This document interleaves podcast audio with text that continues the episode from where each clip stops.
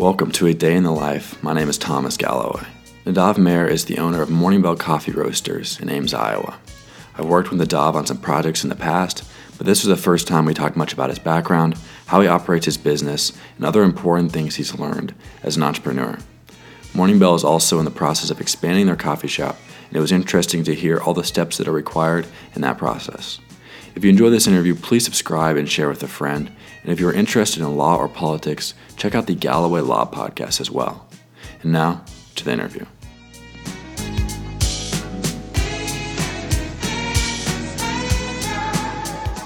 Before we get all into that, there's some exciting news with Morning Bell expanding. Uh, just tell us a little bit about that. Yeah, so we're uh, taking over the entirety of our building on Main Street, and we'll be building out um, our coffee shop part kind of in the front of the building in a more visible location. And what has been our location will now be just wholesale roasting, production, green coffee storage, and will allow us to kind of expand the retail side and expand the wholesale side. Right. Um, you know, so we're, we're growing at a good clip, and this was something we felt like we needed to do before too long. And the, Right. you know, this was the time when we had to do it. That's good. So I read one of the Ames Tribune articles, and they used the phrase like that you wanted to come in kind of modestly uh, Yes. into Ames. Was that the case, or was that just sort of how they phrased it, or was was there actual intention? In No, I think the Ames Trib, they, uh, when they interviewed me, they didn't get, you know, there was some stuff lost in translation as it went to a paper story. Right. But I definitely uh, talked to them about how I wanted to start modestly here. Right. You know, that's generally a theme for entrepreneurship that I talk about quite a lot when I speak with folks that want to start their own businesses or that I mentor, counsel, consult with, whatever. Is you finding ways to start small. And for me, it's really important. And I, I want to be very conservative with my resources and my time. So that was the thought here when we started. I didn't know I was going to be in Ames, Iowa. You know, I'd roasted other places. There was, you know, maybe the fact that there were no businesses like mine here meant that Ames couldn't support a business like mine. Right. So you always have to keep that in mind. So yeah, I wanted to start as modestly as possible here. And that's why we started with a small space down the hall, you know, and with a very small roaster and really trying to start small. Right. So this move obviously is probably good for a lot of reasons, but you do lose a little bit of that mystery with the kind of the identity of that. Yes. Are you going to miss that at all, or does this this benefits of this new move completely, this expansion completely outweigh any of that? Yeah, I think for us, the, the real push to do it was more the pain points. Right. Namely, trying to roast huge wholesale orders every weekday Right. in a quiet coffee shop environment. Yeah. So uh, it just got to the point where that need of that industrial production vibe Right. was coming head to head with the quiet, chill coffee shop vibe. Yeah. You know, it's like every seat is taken, and I would come back from lunch, hang out, you know, fire up the roaster, and, know, and like everybody clears out, and it feels like that a lot. You know, it's Right. uh, it's not an isolated thing, and you know, I, I really feel the need to separate it out. So that's one of the big pain points, and also just having actual production space. Right. And with what we do in the small footprint that we have, you know, in the 80 square feet or whatever of production space that we have in there is pretty amazing Right. but it's not really sustainable based on our growth. So can we do it today? Yes. Is that would we be able to do it exactly the same way two years from now? Maybe not. Right. So it's trying to alleviate some of the future pain. That's it. But on the marketing side, I do think the hallway was really cool. I think people like the hallway, and that definitely was an identity, but it was also a detractor for a lot of people. It was shady. You know, people would open the door, peer down that hallway. I'm, not going down there. Yeah. Like our current shop, uh, you know, is down this long hallway. It's well lit. There's art in it, but Right. we're down this hallway, and that's kind of been part of the brand DNA Yeah. for that modest beginning. So back to your career path. When was was there a time when you first thought about opening some kind of coffee shop or food service or anything like that? And then was there a point where like you knew that that was something you could actually achieve? So I- I'd bring it back, and um, I'd say in terms of my path that got me to where I started, even with coffee. So first off, I really grew up in a small business family. Okay. And I think that that was a huge, uh, huge thing for me looking back on it. That a lot of young folks who don't have that experience are at a vast disadvantage Right. to someone that grows up in that environment where business is modeled for you every day, and you work in a family business growing up and see all the trials, tribulations, Yeah. failures, successes that go on, and get uh, you know let all those experiences absorb into you mm-hmm. in a way. So you know I benefited from that, and I always had this feeling that I was going to work for myself, and I wanted to work for myself. So um, I got an MBA. You know, after I got my MBA, I went and worked corporate for a while. Okay. And that really solidified the fact that I did not want to work corporate, but that led to my first business selling battery backup systems and power supplies. Gotcha. And I did that for 12 years. In fact, I recently just closed it. Okay. So I was doing that alongside coffee for many right. years, selling batteries. Um, and that was great. And it was a great business and made money. It didn't take up a lot of my time, but right. it was totally boring. Right. I was sitting, I would work at home, have a couple calls and emails a day, selling batteries and that was it. So I had time to do like, what else am I going to do? Right. And I'd be you know stuck at home for years. That led to what else am I going to do? What other fun businesses can I get into right. that would be fun? So that's what led to coffee. Okay. So 2011 started roasting, and mainly I was on the wholesale side. So we did a farmers market once a week, and then I my wholesale customers that I would bring coffee to. We had some grocery stores. This was in Gainesville, Florida, in 2011, okay. and uh, that was how I started. Self-taught super modest, and it was this feeling of like, I'm going to invest a thousand dollars. If I can make it work for a thousand dollars, awesome. If not, awesome. Right. So that's how it started. Okay. And then we sold the business a year and a half after we started, and that was a huge win for us. And I didn't really know if I was going to stay in the coffee business or not at that point, but then I couldn't get away from it. We had moved to Phoenix, and I was just completely hooked, missed it after we sold it, and that's what led to me continuing to do it. And eventually, Here in Ames having my first coffee shop. So before that, I was always just wholesale. We had a very small tasting room in Phoenix, so that was kind of a borderline vibe. You know, it wasn't a full coffee service, but you could come in a few hours a day, see me, buy a bag of coffee, bottle of cold brew. Very modest, but really the vibe was farmers markets okay. and wholesale.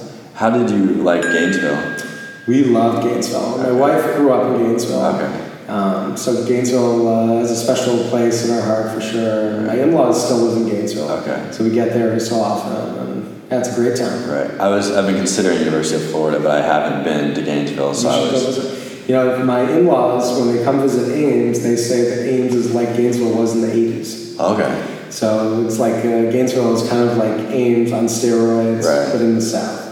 So you know, it's a big town. There's a lot going on, and I think it's a population of 100,000 with maybe right. 70,000 students because there's two colleges there. Okay, yeah. Um, so, and there's tons of um, hubs of entrepreneurship and innovation, and, right. you know, business incubators, and it's a very big startup scene for tech and other industries in Gainesville. Right. Very lively place. Okay. A lot going on, and yeah, you should go visit. That's good to know. Yeah, yeah. So then between the time you sold that and started again in Phoenix, how much time was there? That was about six months. Six months, okay, so pretty quick.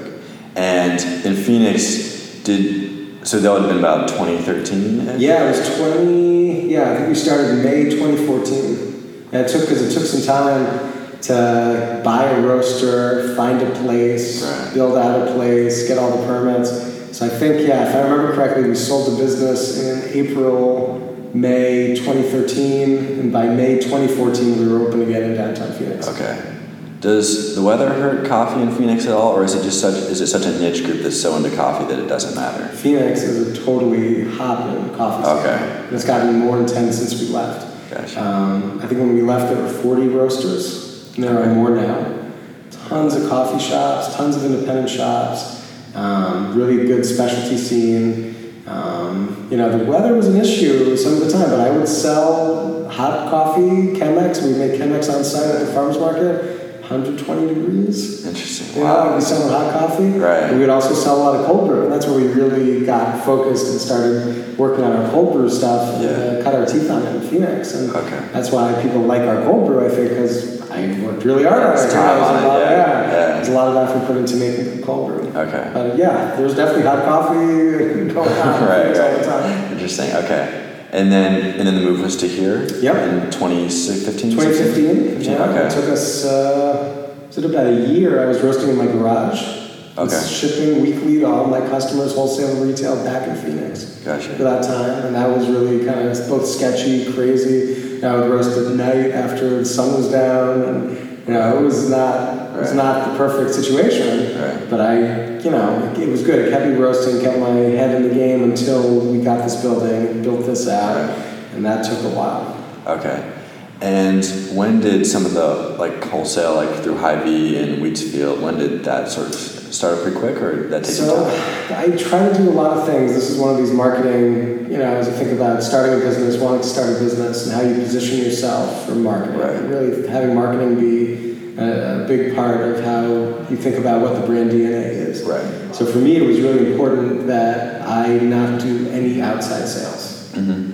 Just for my own, I really am a firm believer in if you create a good product and position it the right way, Right. and uh, word will get around. Yep. You want to create the buzz, you want to create the word of mouth as much as possible and encourage that to happen. Right. And try not to stymie that in any way because it's, a, it's the push versus pull sales vibe. So I try to pull and not push. That's Right. much more my vibe, and I've been in sales for many, many years, Right. you know, long before I was in coffee. So all that positioning kind of came second nature to me.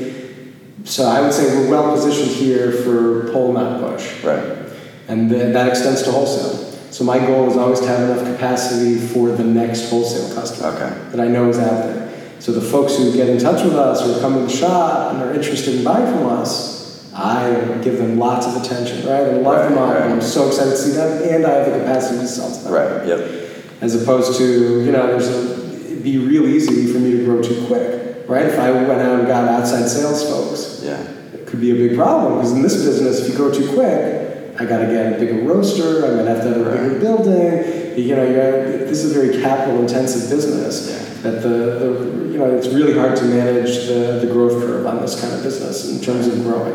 Um, it's always the joke with coffee roasting that uh, it's like, great, you're doing good. Now you need your new roaster. You know, it's like whatever success you have, you know, there's going to be uh, kick on the other side. Yeah. And, you know, it's a similar feeling with building this out. It's like, oh, great, you're doing so well. So many people are coming in every day and having a nice coffee. Well, great. Now, you can't do that in that same space anymore.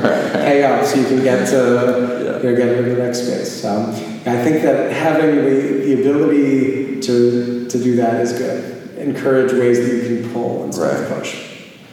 So you talked about the influence of having a family of small business entrepreneurs, and I was wondering how much did your education like, through undergrad and MBA, how much did that contribute to understanding how to run a small business? It's a great question. I think technically there were things that I learned in the MBA, clearly. But it was very clear to me after the MBA and now that the MBA is a professional degree to train folks to work in corporate life. Right.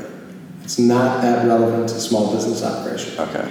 Um, you know, it's I put it in the same category as a lot of other professional degrees that would help you move up the ladder in a large organization where they're looking to hit those check marks. Right. So if you work corporate for a few years after graduating and you say, "Hey, I love this. I'm in this. This is going to be good for me," you should get your MBA because you're Right. going to be in there. Yeah. Whereas for me, it wasn't quite the perfect fit because I knew I was going to work for myself.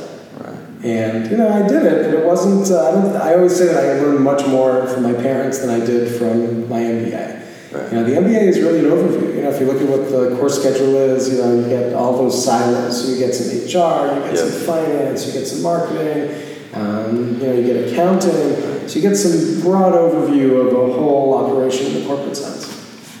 So, you know, it's not that they're going to teach you how to, even though I added some small business classes, they were very rudimentary. You know, they're, they're not going to do much more than, you know, a lot of the undergraduate business classes where you're going to come up with a business plan and pitch an idea and, you know, try to think of the pitfalls and, right? And then Right, yeah. the pro forma statements of what you expect sales and, you know, to be. Um, but I would only recommend the MBA if your heart is set on corporate and you've had corporate experience Okay. to say, yes, this is for me.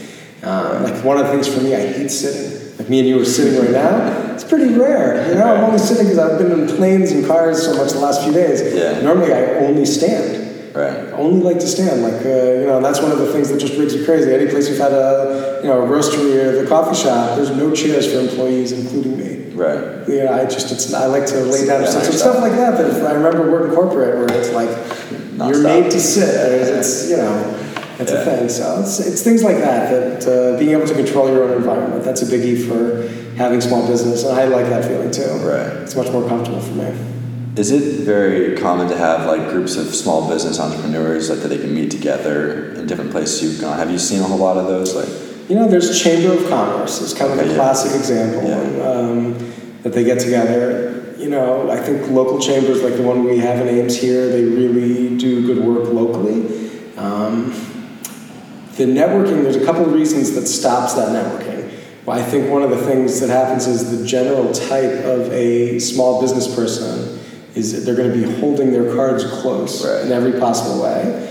They're going to be very wary of competitors that they might interact with locally, because that's kind of this traditional view of business where your, your competitor is your enemy. So, yeah. Um, so I feel like a lot of the small business networking tends to not get to a very deep level. With that said, what's going on in Ames is amazing to where I network, you know, a lot of my customers are small business owners, right. but also there's other folks like new folks coming into town, like Mindy from Cook Emporium.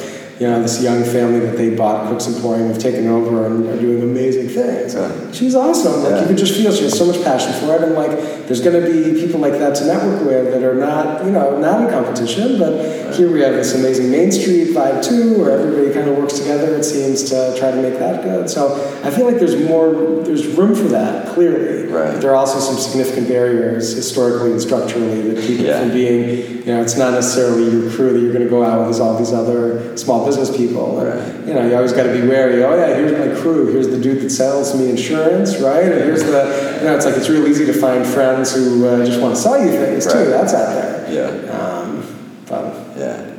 Uh, so, what is how did the relationship form with like your coffee bean suppliers? How did some of the relationship form? Do you have how often they change? Do you have a lot of them? Just the whole process.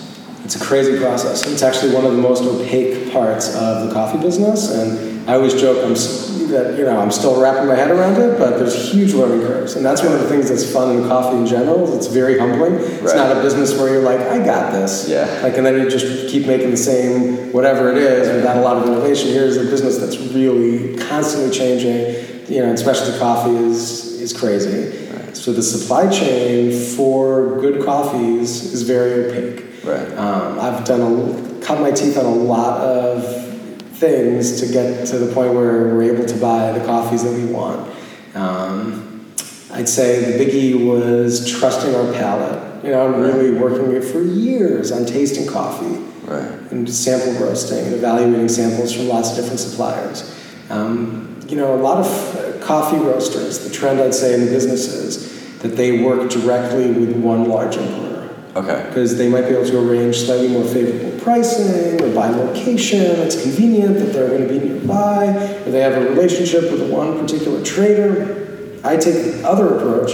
I try to source purely on the merits of the coffee Okay. and try to work with as wide a range as people of people as possible. Right. So we work with a ton of different suppliers. I always joke that I've probably sample roasted coffee from every larger importer, you know, and reached out to them Right. because you know I, I want to try to be quality focused and and get but it, and it's it's kind of crazy because it's so personal, right? It's like the coffees that I buy are tuned to my palate. Yeah. And, and tuned to the palate of the barista team that I work with and my assistant manager Emily and Right. you know we want to work really hard to buy coffees that we love Right. that speak to us and we're really picky. So we might sample roast 30, 40 coffees before we pick one. Right. And that's so rare. And I, you know, when I'm at events in the industry and I'll see, you know, there'll be parties where you'll be drinking and they'll bring out some samples of coffee and some dudes will contract and buy like large volumes of coffee, like a year's worth of whatever, you know, just because their buddy brought it to them. and It's that relationship. They're only going to choose between two. They're going to taste it at that moment and it's done. Right. And that's wild. Like for me, every time I see that, I'm like, I, you know, it's crazy. Yeah. Um, but there are some coffees that I buy year after year, you know, where we have direct trade relationships. I have some coffees with traders that they bring in the same coffees year after year Okay. are really strong coffees for them, Right. and relationship coffees, and I love those coffees. So we have some coffees like that. Um, but it kind of runs the gamut. And then we have a lot that we buy that we never see again. Right. Um, but it's really wild market to try to play in, and the supply of some of those coffees can be very variable. But the way I think about it from a marketing sense is when you come in and you buy a bag of coffee here, you're at the end of the day, if you choose to keep buying coffee from us and the coffees change, what you're buying into is our vision for coffee and our Right. palate for choosing coffee. So Right. kind of what's on the wall at that moment should be irrelevant. It's more like you know this is a place that has coffee that I like. Right, And I feel like coffee in general is so should be like that. You know, if like someone as a consumer finds a roaster that they like, whether it's where they live or otherwise, of course we want people to buy local, but you know, the coffee market is huge. There's a lot of different roasters, and they each have their own vision. You know, Yeah, whether yeah, it- exactly. to what level it is, but you want to. If you find roasters you connect with, that's good. Right. You know, it's like that's that's can- not necessarily a normal thing. They can trust the source of it. Yeah. Yeah, it's similar to like if there's a podcaster that I really am into, anything that person recommends, I'm like, okay, it must be good. I'm gonna try it out. Yeah, you got to listen. Yeah, and, then, yeah. and part of that is uh, following your heart in that way. And I, you know, and of course, as a small business, I want to do what I can do to encourage those connections and Right. encourage that affinity to what I do. Yeah. You know, in all sorts of subtle ways. And I think that's important to think about too,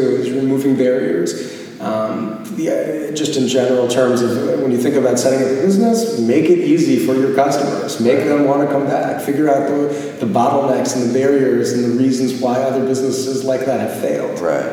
you know, so you can ease those bottlenecks for your customers. Um, specialty coffee is not known as friendly, warm, and welcoming. Right. Not known. Yeah. You know, and a lot of times I visit shops, other places in the country, as I did this past weekend, pretty amazed by how not warm, cold, and you know, pretentious. It can even if it's not pretentious, just not being warm. Okay, yeah, yeah, thing, yeah. You know, but the pretension is another thing. Yeah, there's, there can be that too. Right. But you know, when I when people come into my shop, I want it to be love fest. Yeah. You know, I want people to be like, "What is happening here? What, you know, what is going on? Why does this place feel so good to be in?" Right. And that's easy to do, right? That has nothing to do with anything, any of the products that I sell. Yeah. It has nothing to do with anything else. It could, you know, it could be a cardboard shack on the side of the road. But if people feel good to come in, you know, those are the kind of things that you can do in business that are, make the product irrelevant. Right. Yeah. So, so I would keep that eye, keep your eye on the prize of knowing what your customers need. Right. Yeah. Okay. So was there a what what was say the most satisfying moment of starting a coffee shop or the whole process of wholesale? Was there a moment of like great satisfaction? Like I, this is something I'm really happy that happened. Is there a particular moment that stands out to you? You know, I'd say realizing that the, the most important thing for me personally about the business is the social vibe and the connection with my customers here and with my employees. For me, that has been the winner. Right. And that's why I know I'm, an, I'm a lifer in this business. Right. It's just such a good feeling. I love to be able to connect with folks like you. Yeah. That if I meet you on the street or wherever, right? It's pretty awkward if I run into you in Hy-Vee and be like, dude, let's talk about whatever. Yeah. Who's this guy?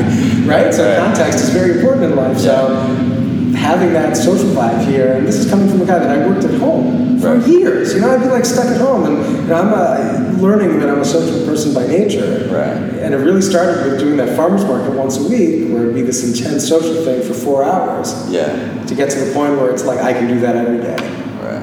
Right. and it's fun. So Yeah. that's that's the best part for me. Okay. You know, all the rest of it is, you know, I'm glad we're doing well. You know, I'm glad people, every day people come in and buy coffee. I'm like, thank God.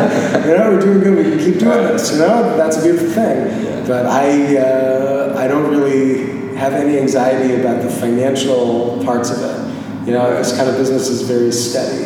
Yeah. You know, it's not, uh, we don't have the radical swings, seasonal swings. I mean, it's a very steady kind of business, which is interesting. And um, yeah, that's the winner for me, guys, the social part. That's cool. That's cool. Okay, so as far as just a general daily routine, what is typically what typical time do you normally get up?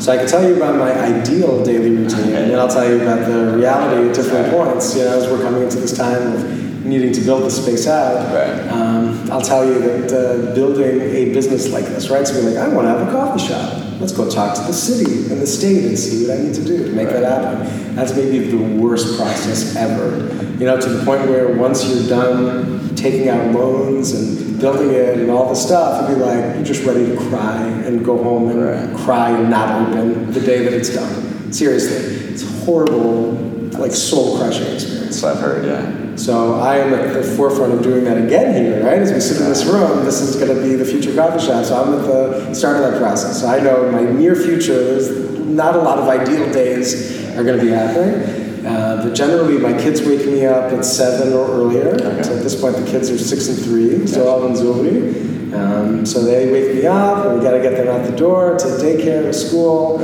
um, and then either f- my wife helps me to do it. I can get out and go for a run before I come into work.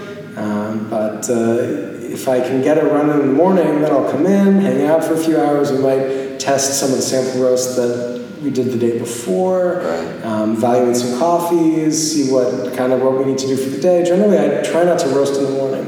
'cause We're fairly busy in the mornings, and you know, I'll hang out for a little while. And then usually, if I haven't run, I'll leave at ten or eleven, go home, go for a run, Right.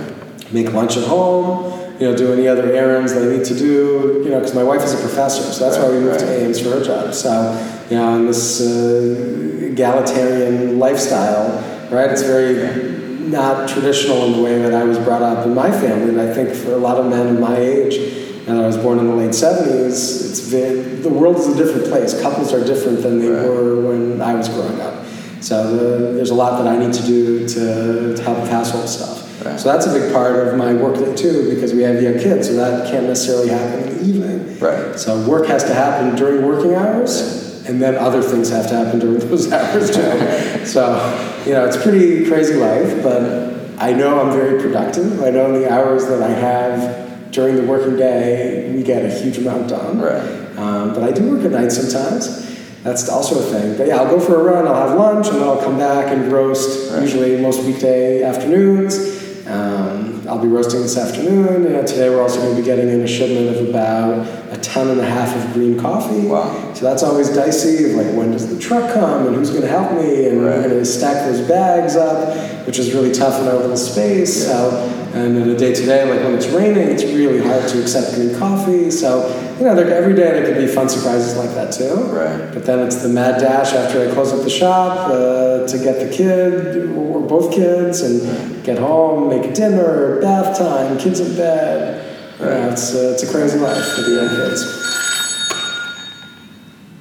So we have not just this project going on, but we also are in the process of buying a house downtown Okay. and moving downtown to North Right. So a lot of stuff happening. so that is also a project. It's going to be happening at the same time as this program. And we have a bunch of work to do over there before we can move Right. and try to sell the house we're now. Yeah. So it's the time of maximum, maximum chaos. If you make it to the next few months. Yeah, you by can the handle anything. spring is going to be good. Right. Right. You know, but uh, one of the things that happened to us is uh, we had our second kid was in the NICU Okay. when he was born, and he had this rare disease, and it was a really crazy time in our lives. And like my wife came home twice over the course of 30 days for a meal, or like a shower. It was really, really crazy, and all this anxiety about our son. And he's doing great now. We passed that period. Okay. Good. Um, and then after he got out of the hospital, we moved here like a week later.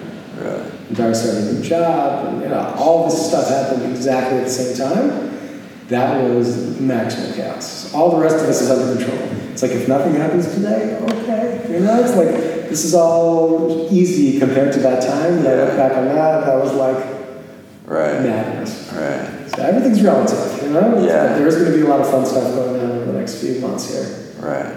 So as far as talk about the roasting in the afternoon, that'll be able to change once you have it expanded, or are you still probably gonna stick to a similar schedule? I think it's going to be a similar schedule. Okay. But you you know, we'll see how it goes. I think uh, a couple things with roasting. There's some startup and cool down times. Right. So it's not like you can just you know immediately be productive with it right away. So once you turn it on, you want to be able to do it for a little while. Right. So you know you got to fit that into your lifestyle. You know, Yeah. and I think that's another good thing to think about businesses. You know, you want to find a business that suits your life. Right. And sometimes you have to experiment with that. You know, it's like if you want to have a trucking company, could be a really good business, could be a great business, but you know, right. does that It's fit the into your life? yeah, you know, yeah. going to want to Yeah. try to find people who are truckers and Right. employ them? And you know, it's like who knows what kind of chaos in that business. But Right. you know, I think that's really important is uh, is to be able to taste the business you dream about.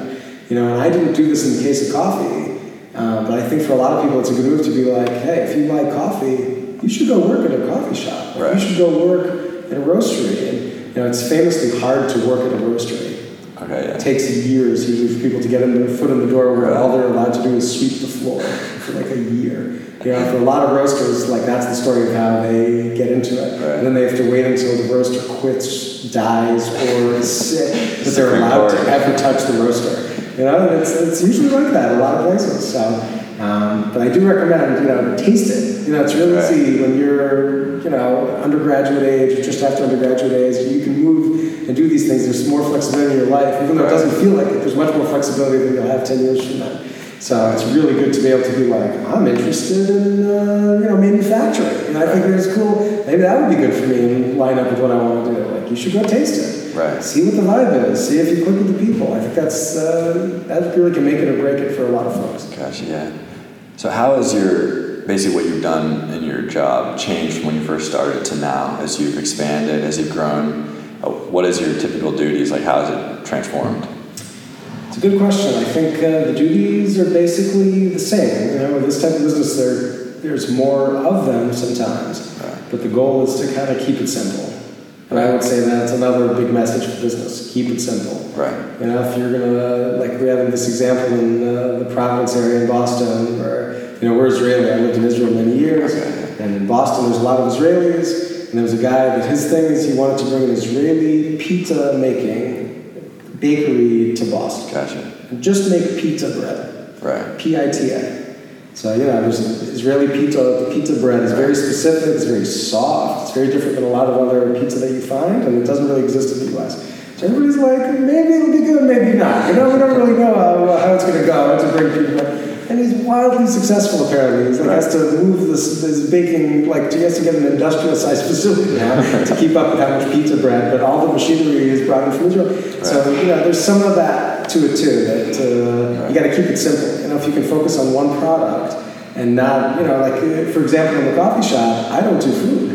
Right. You know, for a lot of restaurants and coffee shops, they they sell a lot of food and they want to figure out how to sell more coffee. Right. You know, we're focused super on coffee. Yeah. And that works for us in many different ways. So I think being able to keep it simple and and maintain that vision throughout, because it's real easy to add more things. Right. There's always the possibility we get into more stuff, and we resist that urge heavily. Right. Um, but that's just kind of born of my experience with it, and being, you know, with business, and being able to say, no, that's not for us, thanks, Right, and move on. Whereas for other folks, you know, it's being able to, as a small business owner, people are bringing you opportunities all the time. Right. And the hardest thing for a small business owner is to decide which opportunities are worthwhile and which are not.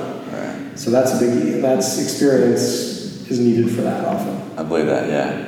Well, I'm really glad we did this. Yeah, thank you for taking the time. It's a Appreciate it. pleasure. Yeah. Um, let me know what else I can do, and Sure. it's always fun to talk about these things. And I'd say if there's any listeners out there to your podcast, uh, definitely can contact me. I always love to talk about business and sure. um, try to help people uh, dream about their businesses. And I think it's a worthwhile journey. I think the world of work, you know, for a lot of folks, you know, you graduate college, the world of work doesn't necessarily sound like a lot of fun. Right. You know, it sounds like something that we kind of have to do to live, right? And, Right, right, right. and there's the whole work to live, live to work thing. And I think that it's possible to love what you do. Right. And I didn't grow up thinking that. And now, loving what I do, I know that it's possible. And I think everybody should get to that place if they can. And uh, so it's possible. It's possible to love what you do. Go get them. If you need help to try to find it, contact me. All right, very good. That's a great All right. end on. Yeah, I appreciate it. All right, Thomas. Yeah.